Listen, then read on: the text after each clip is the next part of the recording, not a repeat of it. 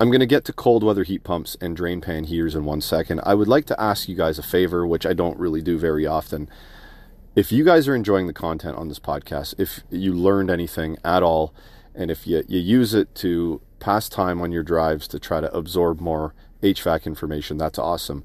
What I'd ask from you guys, if you could subscribe to the podcast already, if you haven't done so, and if you could leave a review on the platform you listen to, Apple, Spotify, whatever it is, it would be greatly appreciated because it helps the podcast grow and it helps more ears listen and it helps more people learn. Thank you guys very much. What's up, guys? Welcome back. This is going to be short and this is going to be sweet, and it's regarding drain pan heaters in the bottom of cold climate heat pumps and why we need them.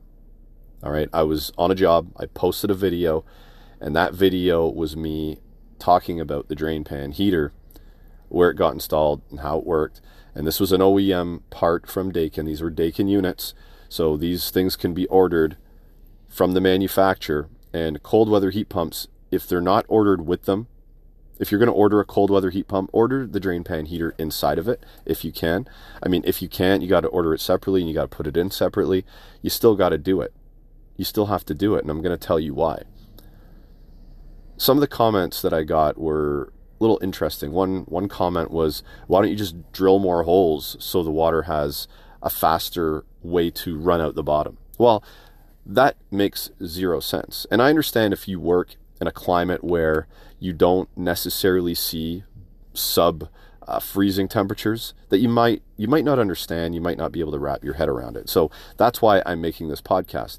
So so we can understand why these heaters are installed. Let me compare it to refrigeration. If you walk into a, a box and it's minus 10 Celsius, let's say, okay, I'm, I'm used to walking into boxes with Celsius being the temperature, the unit of measure.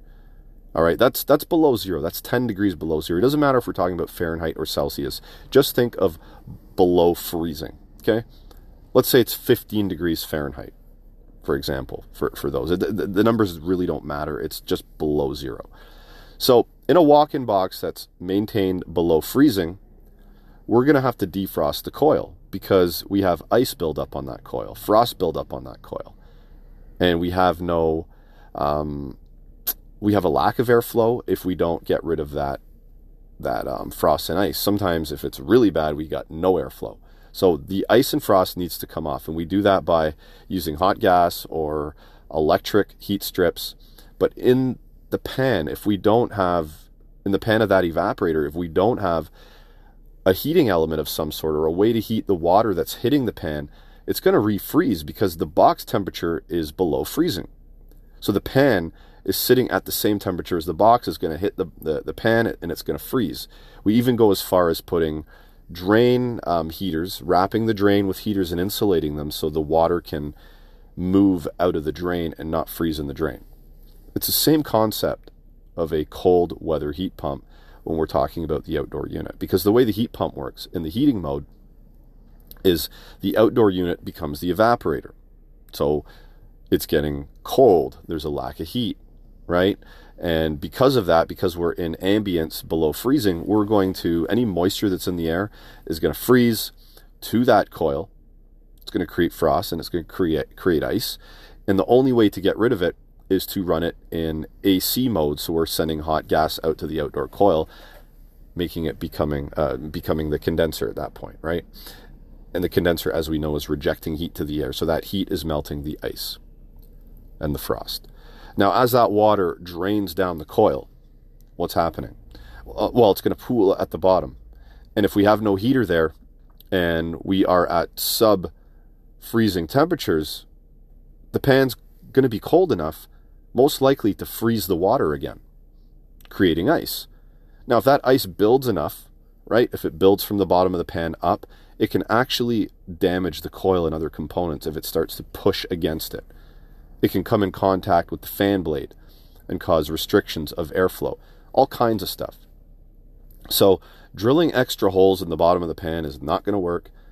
100%. We need to install a heater. So, as that water falls down that coil, we are going to keep the, the, the base warm with the pan heater and the water is not going to refreeze and it's going to be allowed to drain out the bottom. No, no different than how an icicle works. If you think about how an icicle works, right? We if we have a roof with some snow on it and it's sub uh, freezing temperatures outside, and the radiant heat of the sun is hitting the snow and maybe melting a little bit of it, of the snow, not water's dripping down the icicle. The icicle is removing heat from the water. So by the time the water gets to the bottom, if it even makes it there, it's going to freeze at the bottom. And that's how an icicle grows from um, coming out the, the underside of a, of a roof, right? Because the icicle is removing heat from the water and it's refreezing. Same thing at the bottom of a, a heat pump pan on the outdoor unit, right? In the heating cycle. If, if the base is already cold, any water hitting it, that base is going to remove the heat from the water and it's going to freeze. And if there's no heat added to the but to, to the pan, then we have a problem. So I just thought I'd get on here, explain that real quick. And it's really, really uh, a good thing and, and a necessary thing to have if you're going to be running a heat pump, obviously, in a cold, cold weather climate in the heating mode in the wintertime. Just think about it and have these pan heaters installed. That's it for me, guys. Happy HVACing.